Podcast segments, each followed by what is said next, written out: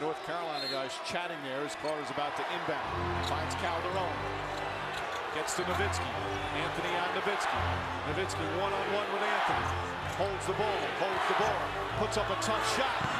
Passes around. Goes in at the buzzer. A heartbreaking defeat as Dirk Nowitzki wins the game. Unbelievable finish. And a crushing defeat for the Knicks here at the Garden. The crowd absolutely stunned. What an ending to all the excitement here down the stretch. Nowitzki struggled much of the night.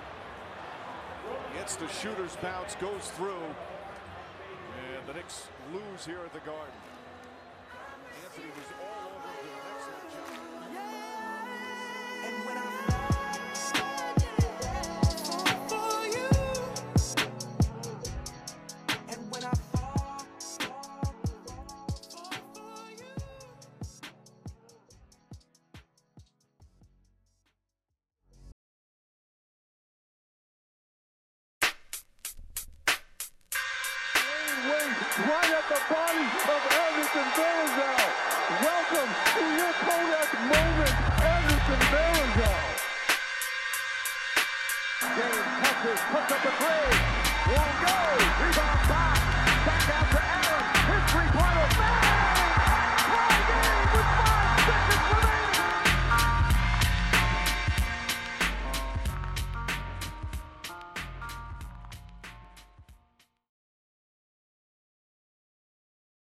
What's up, everybody, and thank you for tuning in to the Nickish podcast. This is episode number 17.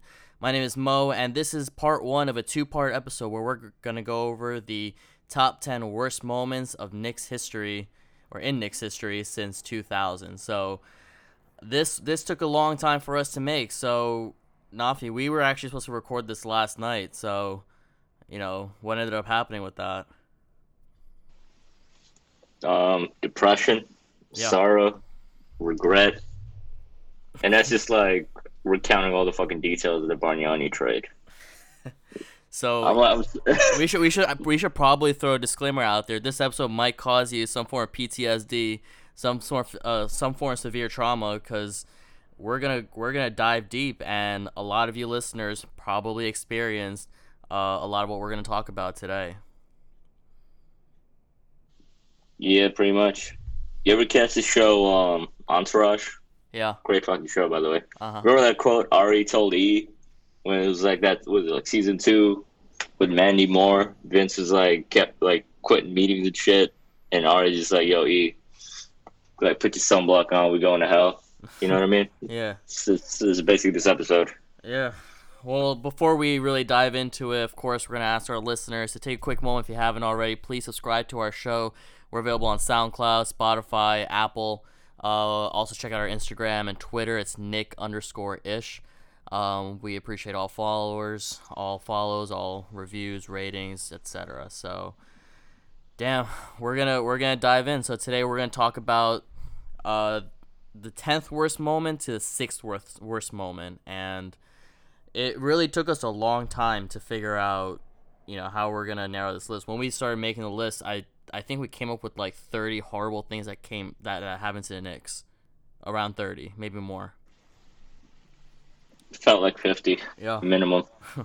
and this is only from nineteen years, so Yeah, so it's like we, we we kept it fair. You know what I mean? Like if we were trying to recount like the last fifty years, like that's that's a eight part podcast saga with like guest appearances and shit. You know what I mean? We ain't got the budget budget nor the time for all that, but um, yeah, basically we were just like, I will keep it to like the last twenty years, or roughly fifteen to twenty years. yeah, like shit we could actually remember uh, within our fanhood. You know what I mean? Not to speak like you know ignorantly about you know some other respectful Knicks fans' trauma. You know what I mean? Like who who, who am I to like talk like you know in terms of depression and all that for moves that like I was like in diapers for. You know what I mean? Like that's that's a that's a tale for another Knicks fan to tell.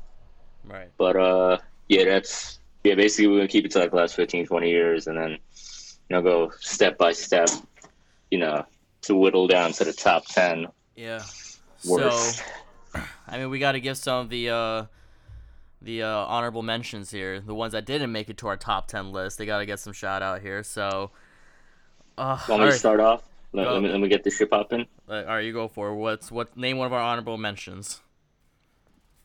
Um, so when was that Melo trade? Let's say July of 2017 to February of 2019. Hmm. I like, like ask me what happened during that. What happened during that time? Uh how do I like how how how I put this just like directly, but just just like a bubonic plague on the Knicks franchise, like an anal wart on the side of MSG, figuratively, You hit inside, inside, phys- physically, emotionally. I'm talking about like this whole tenure of like uh, Enes Kanter. I gave him the fucking more respect than he deserves by actually pronouncing his name right this time, or as close to right as possible. But yeah, that that whole the dark time, to be honest with you, it's, it's an only an honorable mention just because like in terms of the actual context, just to keep it objective, like it wasn't that bad. You know what I mean? We got him in a deal for Melo, which got us Mitchell Robinson, that Mhm. second round pick. Who, by he the way, like- who, by the way, tonight scored 19 points and 21 rebounds. I don't know if you caught that game. It was horrible. Like the Knicks lost big time, but shit, he got 19 points, 21 rebounds. that kid is special, man. Yeah. So, shouts to shouts to Scott Perry for that deal. But yeah, my point is, it's like you know, like real like real life speaking, you know what I mean? Like Kanter is honestly was not even as horrible in terms of like the damage to our franchise, but just personally on a deep emotional level, that shit was terrible to watch. And I'm fucking glad he's off the team, and that's it's, it's an honorable mention. Just because if if you could make me feel feelings of anger and stress just watching you play a kid's game, essentially, you know what I mean? Then yeah, you you on the honorable mention list. Dishonorable mention, you know what I mean? Just because like the the fucking whole theme of this list, but yeah, what was your honorable mention? Like Well, we you actually, can't top mine. I mean, we, we have a handful of them, so I'm actually gonna go through a little faster because we gotta we gotta start from 10 to 6 too, because that's gonna take some time. But I'm gonna give I'm gonna give two of them right now. One of them is uh, giving up J.R. Smith and Iman Shumpert for almost nothing, and then the following season they both won championship back to back seasons actually. Uh, or not back. No, no, sorry. They won. They won championship with LeBron James and the Cavs. So the very the the following season. So that that that's an honorable mention. Um, J.R. Smith won Six Man of the Year with the New York Knicks. Iman Shumpert was on his like third or fourth season. Uh, solid role player. So uh, when Phil Jackson came in, he basically just gave him up. I honestly don't know what the Knicks got back in return. Lance Thomas, uh, cap relief, um, like that. This is just like I'm, I'm gonna debate this a little bit because it's fucking revisionist history that um is getting perpetuated. Because I remember distinctly and clearly during that time before that trade, J.R. had damn near negative trade value. That was the whole reason we had to throw Shump in the deal just to get him off our books. And like I think it was like a four-year, twenty-six million deal at the time, but it had no options, and it was before the big cap space boom that came in 2016. So that like in terms of 2019 money, that probably would be like a 50 million dollar deal. You know what I mean? So like that's a Uh, bad deal now. I wouldn't go so far as to double it, but yeah, I hear you. He's he's typically really really bad on really really bad teams. Hence this season the Cavs are tanking and he's not even playing. He's not even on the court. Um, Exactly. so, yeah. And you look at his numbers that season, he was like not good. And that's so, that's my whole point about this. Like that whole season before Phil came in, it was a clusterfuck because we didn't have a pick and we didn't make the playoffs. We were like stuck in no man's land. And all throughout that whole season, it was just reports of how dysfunctional the locker room was and how toxic the culture became and complacent and all that shit. And like everybody, it all came back to J.R. You know what I mean? He had to go to literally the greatest player the second greatest player of all time's team just to recoup his value. I mean, he went to the best possible situation for himself, but I disagree with it even being in the honorable mention list. You know what I mean? But let's let's keep it rolling because we got to get to ten through Yeah. six. The other one is uh, the Knicks defensive coordinator or defensive coach, assistant coach Kurt Rambis. Uh, where where do I even start with Kurt Rambis? I mean, we got we got effects now, right? Sound effects. You can you like hit the puke sound button? That can kind of sum it up. Not yet. I, I don't have that. I don't have that shit set up yet. Oh, oh, we don't have the budget yet. Never we're mind. not That that, Nef- we're not that that level yet. that Netflix deal money ain't coming yet. My fault. My fault. Coming soon. Uh, but yeah, Kurt Rambis, man, like it wasn't he. He was just his thing was he he's Phil Jackson's guy, and he was brought in to be an assistant coach, and he's not good at defense at all. But for some reason, he was the top guy for for defense for the Knicks as a coach, and he was trying to instill the triangle offense as much as he could. And when uh, who was the coach that was fired? Derek Fisher, and Kurt Rambis took over, and there He was took over after Hornacek too. huh. Twice. He took after. He took over. I think after Hornacek too. It's like twice we had to deal with this motherfucker. Yeah, possibly. I'm not. I'm not sure about the Hornacek one actually, but Oh, actually, no, never mind. Never mind. Yeah, we I Hornacek stayed so. full season. but definitely, definitely after Derek Fisher, and the the rumor was that Phil Jackson, who was the president of the Knicks at the time, was considering promoting Kurt Rambis into the full head coach of the Knicks, and no player liked him, no fan liked him. Kurt Rambis was just just a bad coach. Um, definitely as a head coach, he was horrible, and no one wanted the triangle offense anymore because that's just an outdated form of offense or you know uh, offensive strategy, and nobody wanted him. So we were relieved when they when they signed Jeff Hornacek to to the head coach position. But we were so close of getting, uh, we were so close to getting Kurt Rambis as a head coach of the Knicks.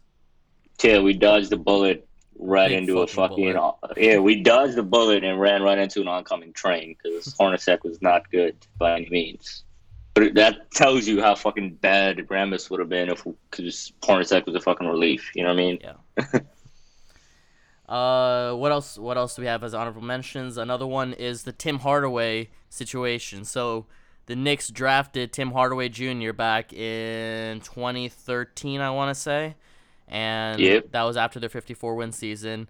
They drafted him. Later, they traded him in 2015, the, the same time that Porzingis was traded for Jerian Grant. They traded him to the Hawks.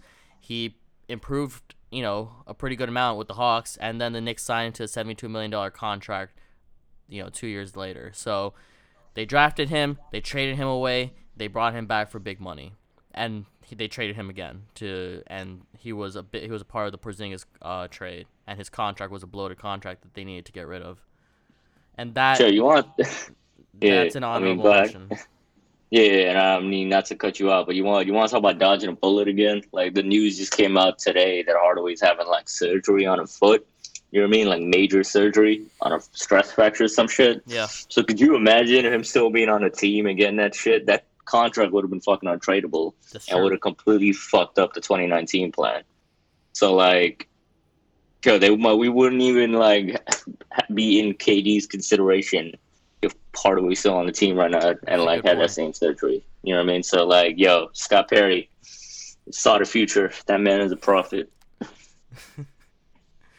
Uh, okay. Uh, what what else do we have on the honorable mention? We're still on honorable mention, dude.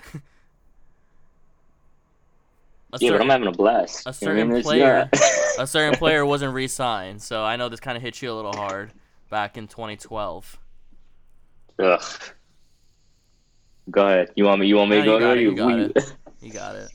So that summer, we had the glorious return of fucking Raymond Felton. Remember that? Like Mhm. he got like fans gassed him off of like one half, like half of a decent season before he got traded to Denver. So we brought him in that summer to replace Jeremy Lin after the whole insanity deal. And I'm talking about like yo, like he- probably he obviously didn't reach whatever fucking expectations people had of him at, at that time, but he was still a young point guard that showed like great flashes. You know what I mean? And he was like, we had all control over his contract situation, and he was a restricted free agent, and Houston signed him to some. It was like a big deal, but it was only like three years. So it was like one of those deals where it was just like one year was like a lot bigger than the other, so it would have fucked up that cap for that one season. You know what I mean? But it just didn't make any sense. You don't let assets go for nothing, and we had all control over that situation. They were just like, "Nah, we're good letting them go," because like, who are we to keep a young player that's flourishing in our big city and actually brought some kind of attention to our team? You know what I mean? And it fucking sucked that season, but obviously we won 54 games, so I like shut the fuck up that season after that. But just looking back on it, it was it, there's no way it was a good move objectively. You know what I mean? It just made no sense at the time, and it was just like Raymond Felton, yo, like really? Come on now. Now, to be fair, Raymond Felton did have a pretty good season. Um, that that season that he re-signed with the Knicks, that was he was part of the 54 game uh, winning season. So we gotta we gotta mention that. He was like the eighth most important player that season, bro. And like Raymond, like it was. That's another thing. He wasn't even that good that year either. It was Jason Kidd was basically like uh, our best guard in the backcourt that year. Pablo Prigioni outplayed him in the limited minutes off the off the bench that year. Like, nah, bro. I mean, I'm not riding the Felton wave in any. No, definitely. I, I think it's the. I think it's the following season where he got really bad because he came in overweight. He was yawning during last minute huddles. You know, before like a big play, he had that gun situation in the locker room. Like it was. I'm glad we got rid of him when we did. Yo, Felton shot 39% career low during that 54 win season, bro. Okay. All right. Fair enough. I knew my memory was playing tricks on me. He was ass that whole year. I was actually shocked we were actually winning that many games despite that dude, bro. But yeah, moving on. All right. So all right. So let's get through the final uh, honorable mentions. I'm just gonna name them all real quick. Uh, after understanding, the other one was trading Tyson Chandler, who won Defensive Player of the Year only a season or two before he was traded. And the players that they got back are none of them, maybe except for Calderon, are still in the NBA. They did get two picks out of it, and that was one of that was Phil Jackson's first big move. They did get ri- they did get rid of Raymond Felton from that trade, so that was the only plus. Another honorable mention was signing Amar'e Stoudemire to a five-year, hundred million dollar contract after, you know, he he went through multiple microfracture surgeries, so everybody knew he came with a big risk, but they still signed him to a max contract. Um, after losing out on LeBron James, Chris Bosh, and Dwyane Wade. Another one is uh, Stephon Marbury and Vaseline. Yo, you want you want to take that one? You want to say any, any comments on Marbury's Vaseline situation? I mean, shit, bro. I'm gonna be honest with you. Like, I was big star, big time Starbury fan. I fucking as soon as we made that deal, I made my, my parents go get me a Starbury jersey. So, I thought you were about to I say mean- shoes. oh hell no, I don't even think he had them joints back in 03. But I probably would have caught them anyway at that time. I was young, impressionable, foolhardy young kid. You know what I mean? I mean, but anyway, yes, Steph Marbury, Vaseline. Um, that shit was embarrassing. Like, how you even walk around as a Knicks fan when your franchise point guard is like live stream, live streaming himself eating fucking petroleum jelly, dog? Like, I don't even need to elaborate any further on that sense. Could you like? I just cringe just like reading that shit. You know what I mean?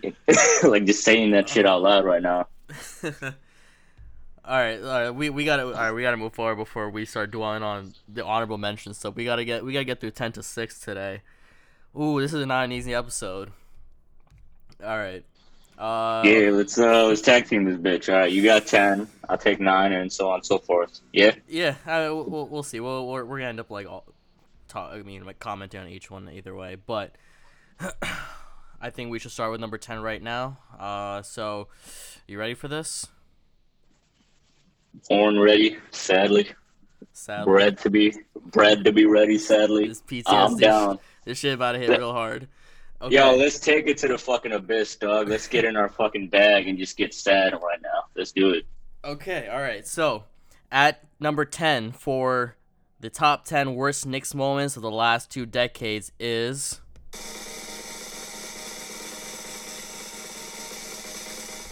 the Charles Oakley versus Jim Dolan situation when Charles Oakley was arrested from MSG and kicked out of the building. Fucking pitiful, bro. Like fuck Dolan. Fuck Like- James Dolan. And just like and I guess obviously we gotta explain why it's on the list. It's just yo, he's he's a franchise icon. You know what I mean? He's not like a, he's not gonna become a Hall of Famer any day, but he was just like revered in the city. Like old time Knicks heads, all these old heads talk about Oakley like like rightfully so as like a fucking god. You know what I mean?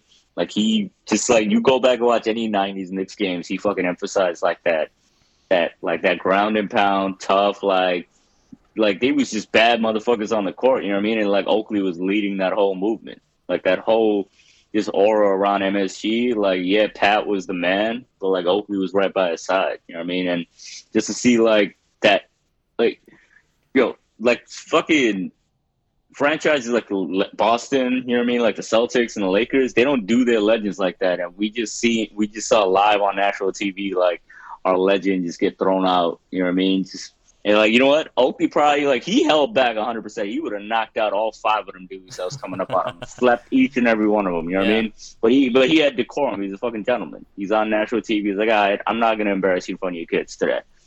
But just like overall, the whole feeling was like, yo, like you talking about just being embarrassed. That's how you even how do we like rationalize rooting for a team with an owner like that that does former like legends like that? You know what I mean? Like what what do you? I'm speechless on this. Just like going down this path. yeah, I mean, just to continue the background, Oakley played for the Knicks, I believe, from 1988 to 1998, which were essentially 10 of the best seasons, minus the 99 season when they made to the finals. Uh, you know, in the last you know 50 or so years uh, if I'm doing if I have my math correct. But Charles Oakley embodied what the Knicks were about. And if you ask any Chicago Bulls fan from the 90s when Jordan was playing, the team that they probably feared the most were the Knicks. And that, you know, that being said, the Knicks were a an extremely tough team to beat because they were they were they were grind, they grinded every game out. It, it was hard to beat them. They're very good defensively, and Charles Oakley was he was the enforcer of the team. So this man is a is, is a Knicks legend, and you know I, I was actually lucky. I met the guy a few years ago. I don't know if I ever told you that, but I, I saw him at some event, talked to him a little bit. Um, you lucky son of a bitch. He's a very he's a very nice guy. I have a picture. I have a picture with him too. Um, but you know I he and you know you you you said on you, you got on the money there. You don't disrespect Knicks legends like that. Charles Oakley, um, basically played up until James Dolan became the owner of the Knicks. So up until then, he was very he was loved by all fans, all players uh, on the Knicks teams. And once James Dolan took over, Charles Oakley was a you know critical of of the owner uh, of Dolan. So he's had several times when he would criticize them. I think he was against the Amar'e Stoudemire signing, um, and you know several other things. So when James basically what happened was uh, in this game, uh, Charles Oakley sat down. I think within 10 minutes, security came and they're t- trying to escort him out, and he pushed one of them, and they arrested him right there. And then there was supposed to be a trial, and I think um, Dolan banned him, and then they kind of talked it out with Adam Silver, the commissioner of the NBA, and basically they kind of came into an agreement that Dolan will lift the ban but Oakley was like, "Nah, I'm I'm not gonna come back. I'm not gonna accept this until you apologize." And Dolan still hasn't apologized, and this shit is still going on. Uh, you know, two two seasons later. He's a petty little slimy fucking garden gnome, bro. That's, that's why he won't apologize. It takes a real man to apologize when he's wrong, and he's not even half of one. So this is the same guy. this owner is the same guy who banned a fan uh, just a few weeks ago because that fan said sell the team to him. Like th- he's a petty motherfucker. It's it's crazy. He it's it's so embarrassing to be a Knicks fan with him as your owner. Yo, it's just like, why does it matter if a fucking fan like just in his arena, in that arena, it just tells you to sell the team? Like, yo, you fucking rich as shit. Just throw him, throw him a couple hundred dollar bills because you that's a flex right in his face. You know what I mean? Like, who cares at the end of the day? Like, and like honestly, like we we're the fans, we're the consumers, so we as fans have every fucking right to say that to him. It wasn't malicious. It wasn't like, yo, your mom's a two dollar whore that works in Thailand part time. You know what I mean? Like he didn't, they didn't, they didn't say shit like that. They was yeah. like, sell the team. That's well, that's fair game. It wasn't malicious. It wasn't some nasty shit. It's like within the realm of basketball, like shit talk. You know what I mean? And just and when players around the NBA, current players today, see something like that happen to a legend, what are they going to be thinking? is like they're gonna be thinking how they're gonna be treated if they were a Nick. And when you see the video of Oakley being kicked out, you see Porzingis looking on, and like I, I was, I'm sure he was wondering the same thing, uh, and I'm sure that so you know treatment like that isn't gonna you know work well with current you know Knicks players, and that's just that's just gonna rub everybody the wrong way. There's no good that can come out of that, and it still happened. I wouldn't go that far just because like like we know for a fact it's on record, like Melo, Amar'e, all the like the big high paid players we probably had in the last like five to eight years, like they were all pretty cool with Dolan. You know what I mean? I mean, they they kind of have to be just because like he cuts a really big check for him. I mean, But, in, in like, terms of I mean, a speaking as a Knicks organization, Melo Yeah, no, was still it's- it's a fair point which to- we're gonna get to. Yeah, but I'm just talking about Dolan, the owner. He had a good relationship with all the stars and shit. But like, I- it's a fair point into the perception. Obviously, like that's why we're talking about it. Like, just the fucking ugly moment all around. It just didn't have to happen. Yeah, and you can't name any other owner that's done that, something like that before. Yeah, pretty much. Like, I heard a story about how like Robert Sarver, you know what I mean? Like the the Phoenix Suns owner. Yeah. Um, I heard on a podcast, some NBA reporter was just like, the, a similar shit happened to that owner at a game. And was like, yo, sell the team. You're terrible, right? Sarver was like, all right, how much you offering? You know what I mean? Like, okay, that's shit talk. Shit talk back. You know what I mean? Like, that's, as a as a man, like, if another dude shit talks you, shit talk him back. You know what I mean? But, like, that, that goes back to the whole point. Dolan ain't a man. He a slammy, You walking yeah, he's a garden gnome. He's like a fucking. If a if an actual dude took a dump in a toilet and that just that turd just somehow learned to walk and just hopped out the toilet, became a billionaire, it's James fucking Dolan. It's a fucking great analogy there. Uh, and you're using Robert Sarver as an example, which is funny because a lot of people consider him to be the second worst owner after James Dolan. And look at the way he, you know, took care of the situation. Um, that's you know, it's interesting. But, you know, that's I, I think that's that's that's pretty much all we can say about James Dolan versus Charles Oakley. Uh, oh, yo, whose idea was this episode, man? This is not easy. we gotta do this. We got we gotta do this for like nine more after this. Shit. I kind of fuck with it just because like it, you know it, it gets the blood flowing. You know what I mean? Like it's Oh Nah, man, who- the you- next one, the next one's gonna get my fucking blood blowing, uh, boiling, boiling, whatever. All right, let's let's move on to number nine. so the ninth worst moment in Knicks history, that at least in the last two decades, is. Yeah, how sick is this drum roll sound effect? Yeah, we upgrading here. Is uh, Phil Jackson versus Carmelo Anthony slash Kristaps Porzingis. That's number nine, and this this is pretty recent. This was this all all this shit happened in 2017. Um, uh, I don't even know who to start with. I'd probably start with Carmelo Anthony. So. Carmelo signed a re-signed with the Knicks in 2014 to a contract where he had a no trade clause. So basically, if the Knicks were trying to trade him, they would basically need Carmelo's permission to do so, and he would have to accept the team and the terms.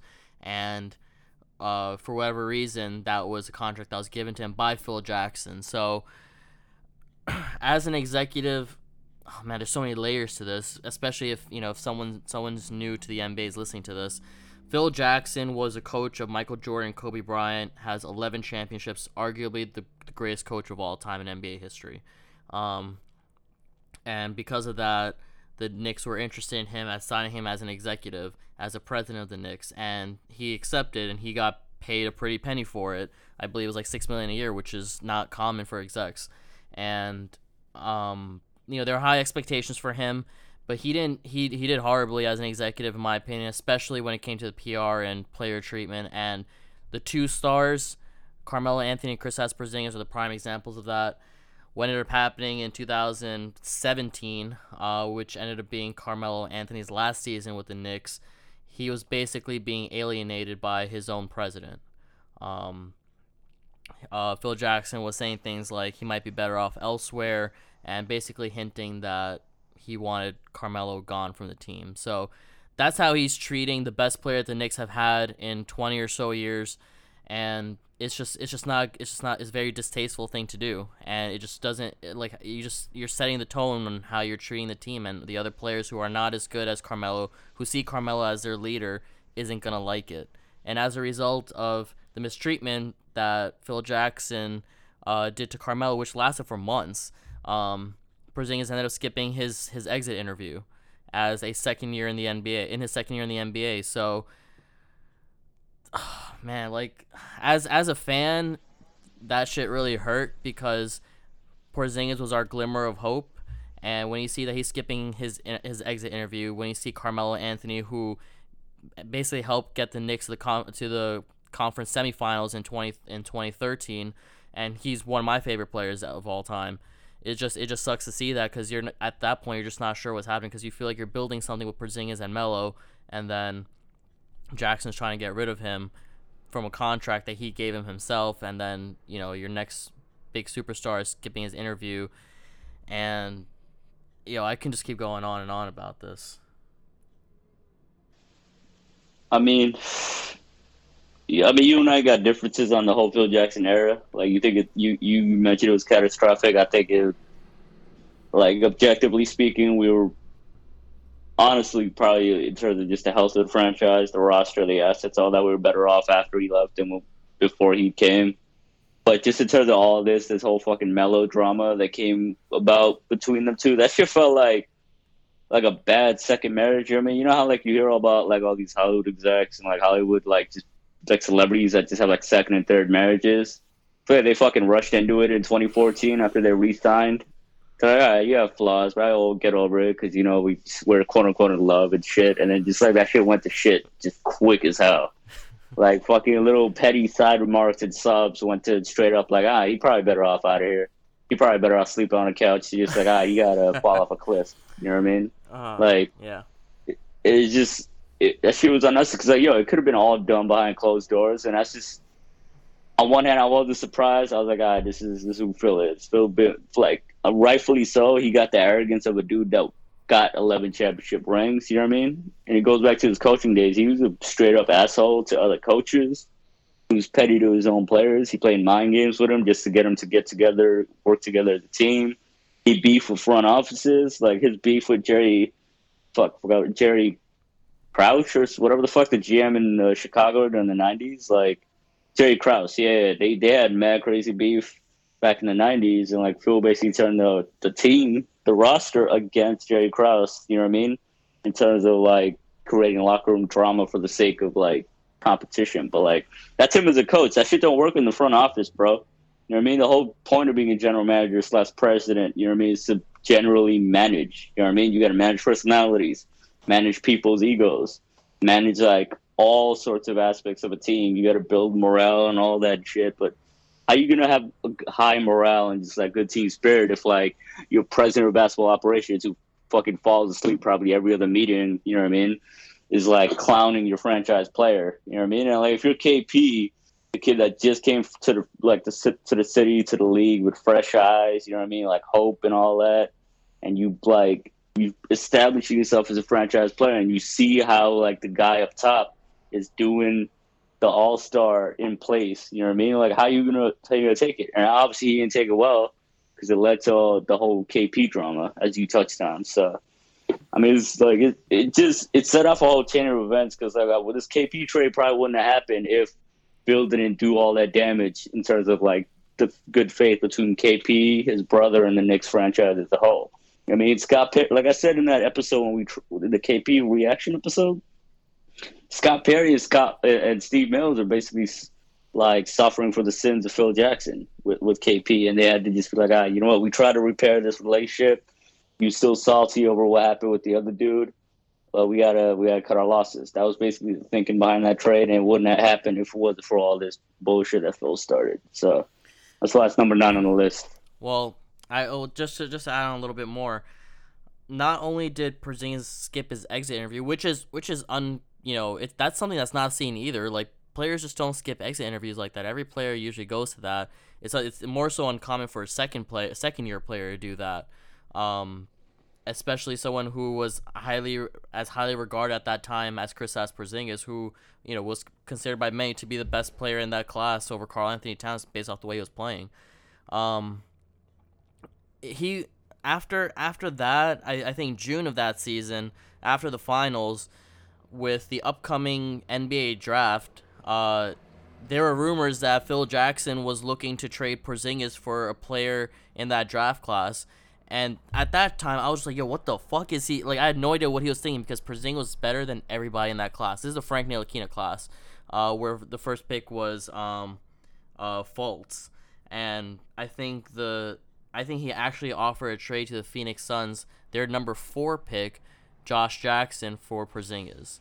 And I think they're trying to throw in, like, Bender in there, who's a tall European guy who can shoot, and they just figured that you know that would just balance itself out. He actually offered a trade for Porzingis, which baffled the shit out of me at at, at that time. So that that Yeah. didn't make things any better. It it's just it just made no logical sense. At that point, we got to we got to give some credit to James Dolan for finally stepping in and like firing Phil Jackson. Yeah, he gets credit for that, and like at that point, it wasn't even just like it came out of nowhere. That was just like the culmination of just like the bad blood between KP and Phil. You know what I mean? He was like, you know what, I I'm about to trade you, and like draft your successor. And uh, I think it was Markkanen was who we were targeting if we did trade KP. Like it would have been like we like picked up Markkanen, um, or because I know Phil when uh, there was a report that he went on and had uh, dinner with Lauri Markkanen like the night before the draft when the KP trade rumors was just like really heating up. So I mean, I'm glad that ain't happened back then because I feel like um, actually I don't know. Let's rewind it back. You brought up like KP being better than everybody in that class. Is KP better than Tatum? Like at this point, I mean, if you as an you asset include- I, moving we- I feel like we can't we can't tell right now, but I feel when when KP last played, I think he was better than Tatum. yeah, I mean at the time that, I was on the same. If he plays at that you, level, you know I mean? if he plays at that level, then yeah, I think he's better than Tatum. Yeah, I mean, I mean, at the time of that draft, 2017 draft, I definitely like felt the same way. Like KP was better than everybody in that draft, but I don't know. I mean, you saw the report about how like before we traded KP to Dallas, we reached out to Sacramento, see if they would do KP for Fox, and they turned it down. Yeah, I'm, I'm just saying like if you if you if it's kind of hard to tell because of the ACL injury, but Yeah, yeah, it's I. I, I hear what you're saying. But if you're saying like pre-injury was KP better than the way Tatum is now, I would say KP is better than the way Tatum's playing now. I mean, it's just Yeah, interesting because I got yeah. I mean, was, I'm just like bringing that up just because I mean, what you said sparked the light bulb. You know what I mean? It was just like it's interesting now looking back on it because like was maybe because I brought it up to you kind of seriously when the KP trade first happened. It was like maybe Phil was right because Phil, like the report was like he was like obviously had bad blow with KP, but it was also like he wasn't sure about KP's long term viability as a franchise cornerstone because of like how injury prone and whether he would actually hold up and KP tore his ACL right after that. You know what I mean? And then I, I don't out even for a think Tatum was an option. I don't I don't think Boston or uh, Philly were looking to trade for for Porzingis at the time. no, I mean, I mean, I'm not, I just brought up Tatum because you said like the KP was better than everybody in that class, but I meant like yeah, specifically to the KP situation. Yeah, I know Tatum was on the table, Fultz was on the table.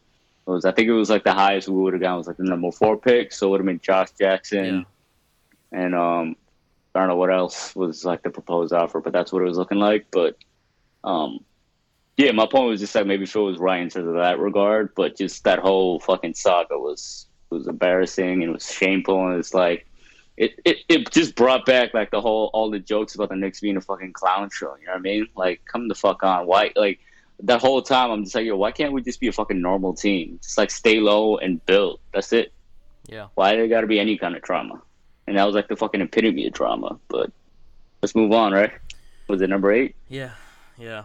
And it came at a time when we finally like felt that we're on moving in the right direction. He just fucked it up.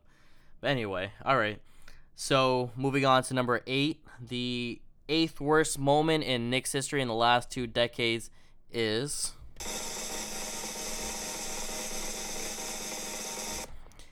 The entire 2013 and 14 NBA season. You want to take? You want to start this one off? Um, are we counting the infamous trade that preceded the se- the season, or Yeah, yeah. 'Cause I thought that was like higher up on the list? Uh, wait, which which trade are you referring to? The trade oh, right no, no, before no, the no. Uh, uh, no, no, no, no, not not the trade. yeah. Excluding the trade. All right, so I mean that whole season, it's kind of tough to speak like completely on this this season without mentioning the trade, but you know I'm gonna do my best. But for context, we didn't have our draft pick that year, the 2014 pick, because of the Melo trade. You know what I mean? So we're going into that season riding high off a, a 54 win season, a good fucking year, um, despite like a frustrating ass playoff loss to Indiana. And uh, fuck Mike Woodson, by the way, to this day for that series. But yeah, so like anyway, we was coming off a good season, high ex- high expectations for the whole franchise, like legit high expectations for the first time. Like you could argue it was this, the first time we could actually be justified in being hopeful. You know what I mean? Like, all right, we won 54 games. Let's keep it going. Let's let's go back to being like a top end Eastern playoff team, right? Nah, none of that shit happened. Whole team went into the gutter that year. Melo had a great statistical season, but I think Chandler was hurt. We made a fucking trade, an fucking god awful trade that just it was like literally injecting cancer willingly into your testicles, like taking a big ass fat fucking needle, stick that bitch in your left nut or whichever nut just hangs the lowest, and Wow. just, just go to fucking town. That's that's what I compare that trade to, and we're gonna touch on that fucking trade later on, but. That's like so. I'm trying to set the tone for what that season became. That whole trade was just like a black cloud that just manifested and fucking festered into a just a thunderstorm. It was it was like Katrina, honestly, because like It's coming. Don't We- don't worry. We, we're gonna we're gonna dive into it.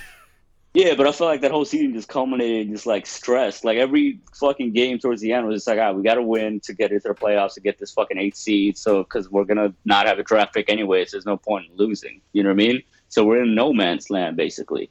And what ended up happening, we missed the playoffs, and because we missed the playoffs, we were entitled. We should have been entitled to a high draft pick. Nope, we ain't had that. So what happened? We only had like a second round pick that year. You know what I mean? So it was it's fucking terrible. That's like the worst case scenario. You know what I mean? That's like the whole reason Philly tanked. They didn't want to be in the middle in no man's land. You know what I mean? Competing for a playoff spot and not doing anything else. We couldn't even make the playoffs in the East, bro. A seed we couldn't even sniff. It was just terrible season. But like, if you want to go ahead and throw your two cents, let, let's let's get dark together, bro. all right, all right. So we're talking about the 13-14 season, just just for you know, just to show what it really feels like. The next season, 14-15 season, statistically, uh, record-wise, was the worst in Knicks history. The Knicks lost the most games they ever lost, and this season, to me, felt worse than that. Because we were, because we were that, that that season 14-15 was a tanking season, and we knew what we were expecting. We had we had a team full of garbage players, and we knew you know what what what the goal was like you mentioned, the goal for the 13 14 season was playoffs. Maybe Eastern Conference Finals because that's that's that's almost where we reached the last season, and we pretty much retained most, not most of the players, but we we retained a good amount of those players. It's just Jason Kidd who left, and you know Rasheed Wallace wasn't there anymore, and I don't know about Marcus Camby, but we had majority of those players who are in last season's team still on the team, and you have high expectations, and then what ended up happening was that the Knicks kept losing close game after close game. I remember Trey Burke hit a game winner on us. I remember Dirk Nowitzki hit a game winner on us. I, I remember the exact shot. I remember watching it live, and it hit it hit the back of the rim, jumped up, buzzer you know buzzers off, and it just bounced right in, and the Knicks lost. Like that, pretty much that that was basically like the way the season was, and the Knicks just kept going up and down, and then the last ten games when they were making that playoff push, they were they're trying to they're going head to head with the Hawks for that eighth seed, and what ended up happening was, uh, they both I believe they both won seven out of their last ten games, so the Knicks missed the playoffs by one game. So they were the, they were the ninth seed that season, and we you Fucking know, beautiful. they, they kept winning. I'm like, oh shit, like this is it. They're gonna come in clutch, and they just they just didn't make the playoffs for for one fucking game. And and let's not even forget all the blunders that hap- the other blunders that happened throughout the season. J.R. Smith had a stupid ass shot. Um, he should have just held the ball, but he he shot it anyway. The other player, Andrea Bargnani, took a shot when he was supposed to hold it. I think the Knicks actually lost one of those two games because they fucking took that shot when they were up, and they were supposed to just hold it. Um, it was just it was just one stupid thing after the other stupid thing after the other stupid thing. Amar'e Stoudemire was in for a few games, out the next ten games, and it was just it was just a bad season. J.R. Smith had a bad season. It was just no not not any positives, and because of because of how horrible horribly they played. The next season, they just got rid of all those guys. Phil Jackson came in after that season. Woodson was fired, I think and uh, right after that season, and we just started over, and the following season was the worst in record. But the 2014 season really hit hard, because that's when we realized that, you know, we're back to losing again. Yeah, but it's like going back to the whole comparison of like the 2013 season, the 2014 season. 2014 was a fucking relief just because it was like, all right, once we shut Melo down because he's got a uh, like nagging knee injury, it's like full blown tank time. Once the tank came that year, that shit felt glorious. It was like, all right, we're finally doing something right. We haven't tanked in years, decades almost at that point, right? And then we put ourselves in a position to get our first top five pick in 30 years. You know what I mean? Last time we had a top five pick before that year was the Patrick Ewing year, 30 years prior. So it was, that's why I was like, felt relief. You know what I mean? Like it was like, all right, no expectations. You know what I mean? Let Melo get his numbers, let him get that all star berth, and then rest him after that. Play these scrubs, you know what I mean? And just go get that that franchise cornerstone, and we got him. And then it's a fucking shame what happened after that with KP. And um, hopefully we don't, you know, hopefully it's just like a bad bump in the road after this summer. But just like in the moment right now, it sucks. And like to be honest with you, like before we even get to the end of this list, if like if the summer don't turn out as well as you and I honestly hope it does, then that KP trade is going down as the worst moment in franchise history. Bro. Number one, like, e- easily number, or maybe not number one, but easily top three. The only way it doesn't is like this KP just keeps breaking down and shit. But I mean, even I don't. I mean, like he's wood, a snake. that should have happened. Yeah, I mean, I yeah, he's a snake, but like, yeah. yeah, like he's a snake. But I'm not gonna be like, yeah, I wish, I wish this motherfucker just like breaks his foot getting off the toilet. You know what I mean? Like, nah. Like, uh, wish him happy health and all that shit. But I mean, that's the only way it doesn't. Like, just that's the only way. If we miss out on free agency this year, we get nobody, and we just keep tanking, and we don't get a franchise like piece to like actually build around. You know what I mean? And KP and Luka become like the fucking Monstars version of Luke of like Steve Nash and Dirk. Then yeah, the worst moment in franchise history. Yeah, this this summer could be a huge turning point, or we just flounder again. All right. Yep. All right, so that was 10, 9, and 8. Now we're down to 7. We got two more for this episode. Uh, for number 7. So the seventh worst moment in Knicks franchise history in the last 20 years is. Using the amnesty on Chauncey Billups in 2010. What a dumbass move. All right. So how does how does the amnesty work? So in the after the 2011 lockout, the NBA and their uh, CBA, the collective bargaining agreement, they put in an amnesty clause. It's like a get out of jail free card for any team that like has a like signed a big contract or has a bad contract on the books that they don't want anymore, like for some reason or other, another. You know what I mean? Like the, maybe the player fell off, like the, maybe the player had mad injuries and just became trash, like Gilbert Arenas. You know what I mean? Or Amar'e Stoudemire. Um, you know, cough, cough. I mean, that's gonna tie into this. Um, so anyway, it was like it's like it's like gold basically. It's like all right, we, we if we like teams fuck up, even the best teams fuck up. So it's like this was just like a get out of jail free card. Like all right, we get wipe that shit off the books. Let's let's get it popping. You know what I mean? So we had this this tool under our belt that we could save for the future at any given moment, right? Mm-hmm. And mind you, it's 2011. So in the Melo trade, we got Chauncey Billups at that point was still like a really like a an above average point guard, like a good caretaker of the of the of the ball. You know what I mean? Like set everybody up, um, get everybody in the right plays, and get it to sets. You know what I mean? Um, feed Melo where he's most comfortable. Um, run the pick and roll with Amar'e, all that shit. Great shooter still at that time, solid defensively. So a good overall piece. Um, anyway, so we picked up his option because he had a team option on the last year of his deal um, right before that summer, right before the lockout, right? Six months after that, after the lockout lifts and the new CBA is in and we got the amnesty clause, fresh, fresh off the press, you know what I mean? We used that bitch on, on, on Chauncey six months to the day after we picked up his option. You know what I mean? Like, it's just, I mean, and we used that cap space to sign Tyson, which is a good move because Tyson won Defensive Player of the Year and like was underrated by a lot of he Knicks just fans. Won a championship. Yep, you know what I mean. So it was a great pickup because he was a great fit with Melo. Not so good of a fit with Amar'e, but that's neither here nor there. But there was no point in, if the, you had any intentions of signing Tyson. You know what I mean? Before the season ended, why did you pick up Chauncey's like option?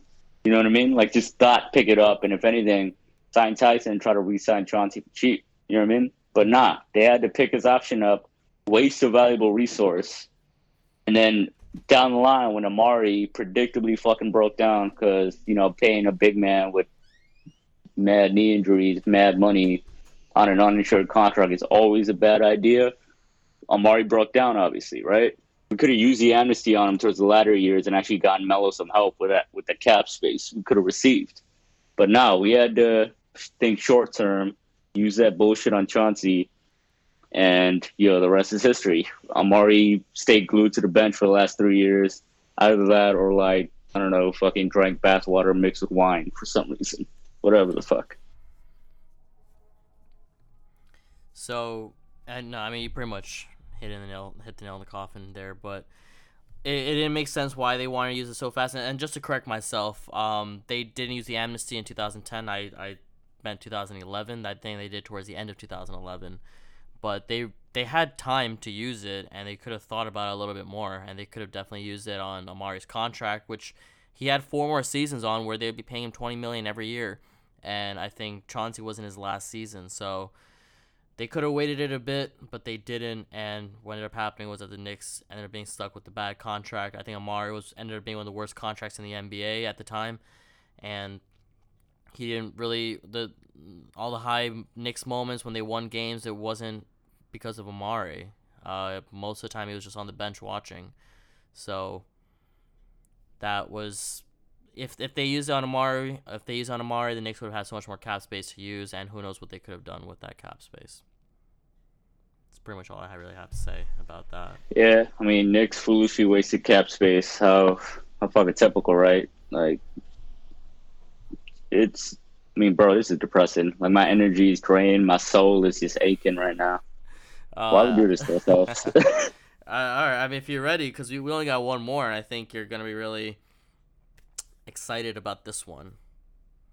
So, uh, let's get it. Without further ado, the last one for this episode. This is the sixth worst moment in Knicks franchise history uh, in the last two decades. Here we go. The Knicks trade for Andrea Bargnani at the at the start of the 2013-14 NBA season. Oh God. Andrea Bargnani, I touched on it a little bit, legend, but the guy. All right, so I, I, I, painted that pretty picture. You know, imagine a, a doctor, you know, reaching for a long ass needle. This bitch is sharp, but could pierce skin easily with a light tap. Now imagine he fills that bitch, that it, that that needle, with some poisonous toxic venom. You know what I mean? He spits in that shit, shakes it up, and just sticks that needle in the hairy portion of your balls, the underbelly of your scrotum. You know what I mean? Oh That's the fucking equivalent of the Knicks trading a first round pick for Andrea Bargnani. You know what I mean? And to top it all off, to paint that picture, like imagine right before you step to that doctor's office, you just like, I don't know, fuck Scarlett Johansson raw. You know what I mean? You're feeling good about yourself. That's the equivalent of us winning 54 games going into that off season. You know what I mean? You're feeling good, spirits high, expectations. You know what I mean? Like, you, let's let's compare the Indiana series that year to just like you coming in two minutes while fucking Scarlett Johansson. Like, all right, you fuck Scar Joe, but you didn't last so long. It's terrible. You know what I mean? Well, whatever. You still riding high. You go to the doctor's office, you get fucking poison stuck in your balls for some reason. Boom. That's the Knicks trading for Andrea Bargnani with a first round pick after a 54 win season. Like, I don't know how else to put it. That shit was a god awful trade, objectively one of the worst trades in NBA history. And we did that bitch like literally right after our most hyped and successful season. And it just torched us, bro. It took our whole franchise off the rails because it's like, why? You know what I mean? Like, well, we had Steve Novak, right? Why didn't we just keep him? Like Steve Novak in a first round pick Why? is better than Bargnani and no first round pick. Like, come on, Doug. Like, if you want to speak to a little bit about this, because yeah, just, I mean, look, if you have if you've just started following the NBA, or if you start following it like even five years ago, you probably have no idea who Andrea Bargnani is, but. Andrea Bargnani was drafted in 2006, I want to say, and he was a number one draft pick. So he came with high expectation. He's got he's a guy from Italy, um, seven footer who can shoot. So a lot of people when they saw him, they thought of the legendary Dirk Nowitzki, um, who plays for the Mavericks right now. So people thought that they were drafting a guy like him, and lo and behold, Bargnani was nothing basically. He he wasn't that bad his uh, his first few seasons in the NBA, but he peaked really early, and what ended up happening was that he just kept getting injured, and when he would play, he wouldn't really play as hard as he could have.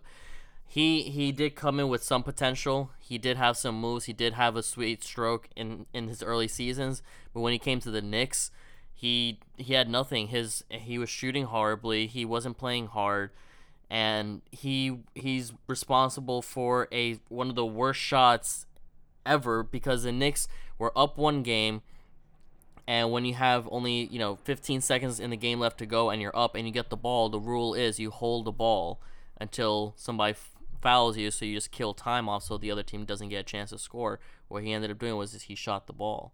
So when the Knicks traded for Bargnani, it was I it was two se- the, the two seasons before they traded for him. I think he played a total of like 40 or 50 games out of 164 games. So he already came in injury prone. Everybody knows he's very injury prone. Everybody knows that he's not that skilled. And the Knicks, for some reason, just decided to make that play because they were losing out a few veterans that were part of that 54 game win season. They felt that they had to make a splash. They did, they did the total opposite.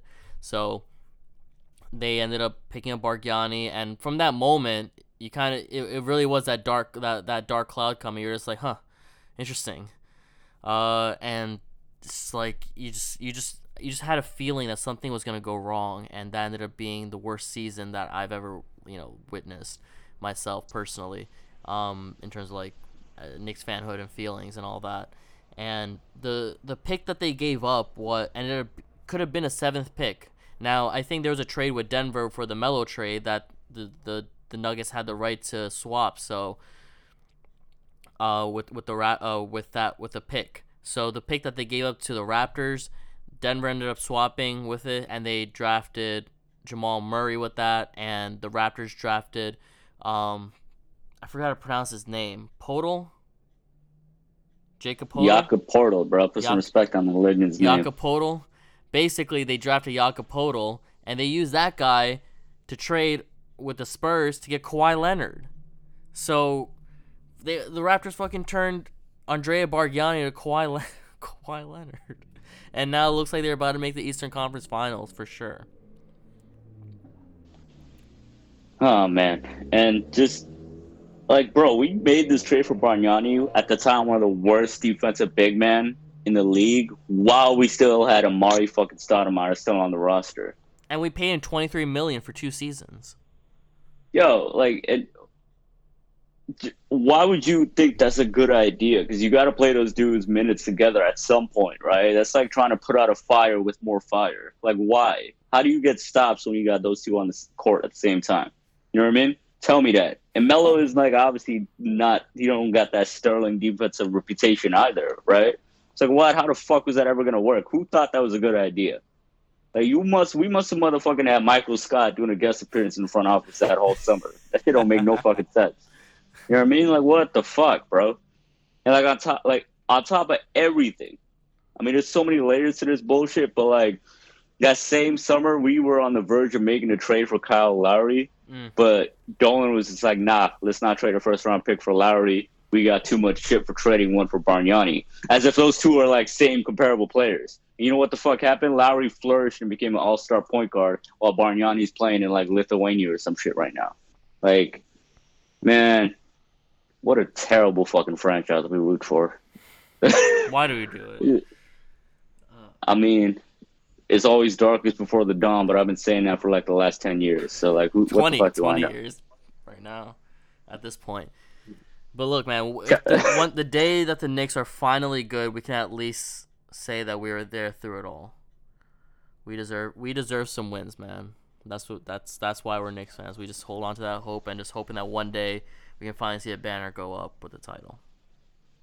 Yo, God got a crazy sense of humor. I'm just thinking back on it. Like you talk about the last 20 years of misery. Just like that one year we actually do get some prosperity. You know what I mean? He comes in, and just slaps us in the face with his big old dick then that dick named is Bargnani.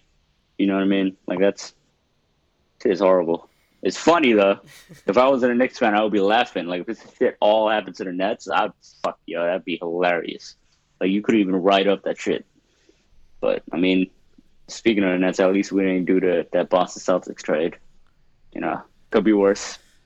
Uh, yeah, I mean, yeah. Well, some of the things I noticed that we left out of our honorable mentions, other big contracts that the Knicks signed. So one of those Larry Brown, five years, about fifty million. Allan Houston, six years, hundred million. That was back in two thousand one, so that was a huge contract. Um, we'll we'll get to Eddie Curry at some point. Jerome James, five years, thirty million. He I don't think he played any of those. And then Stephon Marbury, five years, ninety million. But those are things that didn't even make our honorable mention list. It's just like how, how, we came up with nearly forty things on our list of for just twenty years. I, I, I it's. Mm. Can most Word. teams can, can they? I don't. I, I think majority of teams can't even come with half the list that we made. Probably like ninety five percent. Or man, Sacramento could give us a run for our money. I, I don't even think so, man, because they had no good season. They never had hope, but we at least ho- had hope in 2013. That just, that shit just got taken away from us. Brazilians was hope. That shit got taken away from us. So I don't I don't even. Hey think man, So. hey man, hey, hey, hey, you Chris Webber rolling over in his grave right now, dog. You disrespecting the 02 Kings, the 01 Kings. They at least had those nice seasons. They had they had those seasons at least. Oh, or fine, I see your point. They at least had those two good seasons where they had like a really exciting team in the NBA, and they almost made it to the Western Conference Finals. I'll take that over whatever the fuck we had. Exactly. Like we had two straight good years. Yeah. We could we God God couldn't even give us that. The Nets made yo. The Nets made two finals. Oh man. The Hawks, the Hawks were were a solid team for a long time. They had a 60 win season not too long ago. I honestly I think that the 29 other NBA teams out there have had at least one season better than all of our seasons. Probably. Probably. Correct me if I'm wrong. I, I I can't. Even the Suns, the worst team in the NBA probably right now after the Knicks. They they had the Steve Nash and Amar'e Amar'e years. They're an, a very good team. I, I don't think there's any team out there that had that could that you can't where you can't name one season that wasn't better than all of our seasons the last 20 years.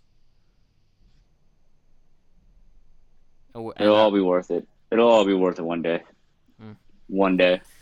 I'm right, looking dude. out my window all romantically and deep and shit right Hey, now. man, yo, we're, One we're day. only halfway through this. We're only halfway through this. We got we got part two to go where we're gonna talk about the the fifth all the way to the worst moment in Knicks franchise history in the last two decades. But you know what? Next season we're gonna be in the 2020 season. That that's hopefully gonna be a different story. That's all we can really say. Should we tell our listeners about uh this is this is unrelated to our list, but uh Bill Simmons, kind of a famous guy, runs the ringer, big name, kinda said some interesting comments the other day. The other day being yesterday. You wanna fill them in or Well, I did put on our me to take that? Instagram. I put on Instagram and Twitter. So if they're following us, they should have seen it. But basically, Bill Simmons, who is one of the most reputable sports analysts out there right now, um, who is an avid Boston Celtics fan and a very he's he's had his opposing moments in the Knicks. He basically said that he would bet the house money, or he would bet the house basically that Kevin Durant signs with the Knicks, which is a huge endorsement to this possibility. Yeah, it's the same Bill Simmons that had Kevin Durant on his, as a guest on his podcast six total times. So hmm I mean, maybe he knows something. I don't know. I mean, there's a chance they could be like pals on the side, right? But who who knows? I mean, just I've I've done more than six podcasts with you, and I don't even like you. You know what I mean? So maybe it's just like that way with KD and Bill Simmons. Who knows? Who knows? I'm just kidding, pal. Right, Buddy. pal. All right, so you know we hope you you you guys as listeners enjoy this episode as as much as we disliked making it. I, I mean, I honestly had a good time. It was it was still nice to. No, it wasn't that great, but we went down memory lane a little bit and discussed all the all the horrible moments that we face as Knicks fans. But you know, sunshine before the the it needs to rain before there's sunshine, right? Something like that. It's, it's pretty late right now. Um, but either way, if you haven't already, please subscribe to us on Apple, Spotify, SoundCloud. Follow us on Instagram and Twitter. And this was the 17th episode of the Nickish podcast. Episode 18 will feature the second part of this um, top worst moments in Knicks history. Uh, and where we will be discussing the fifth to the worst. So tune in next week to hear what the worst moments in Knicks histories are. Yeah, I might actually cry live on podcast airwaves. So stay tuned. I think we progressively got more and more depressed as we as we went through this. Oh, God, man. it feels like I got punched in the gut. Like I, I feel we were we sounded a lot more excited in the beginning, and then as you go through, we just sound more and more sad. Oh man! All right, so tune in next week. Uh, and we'll see you then. Peace. Peace.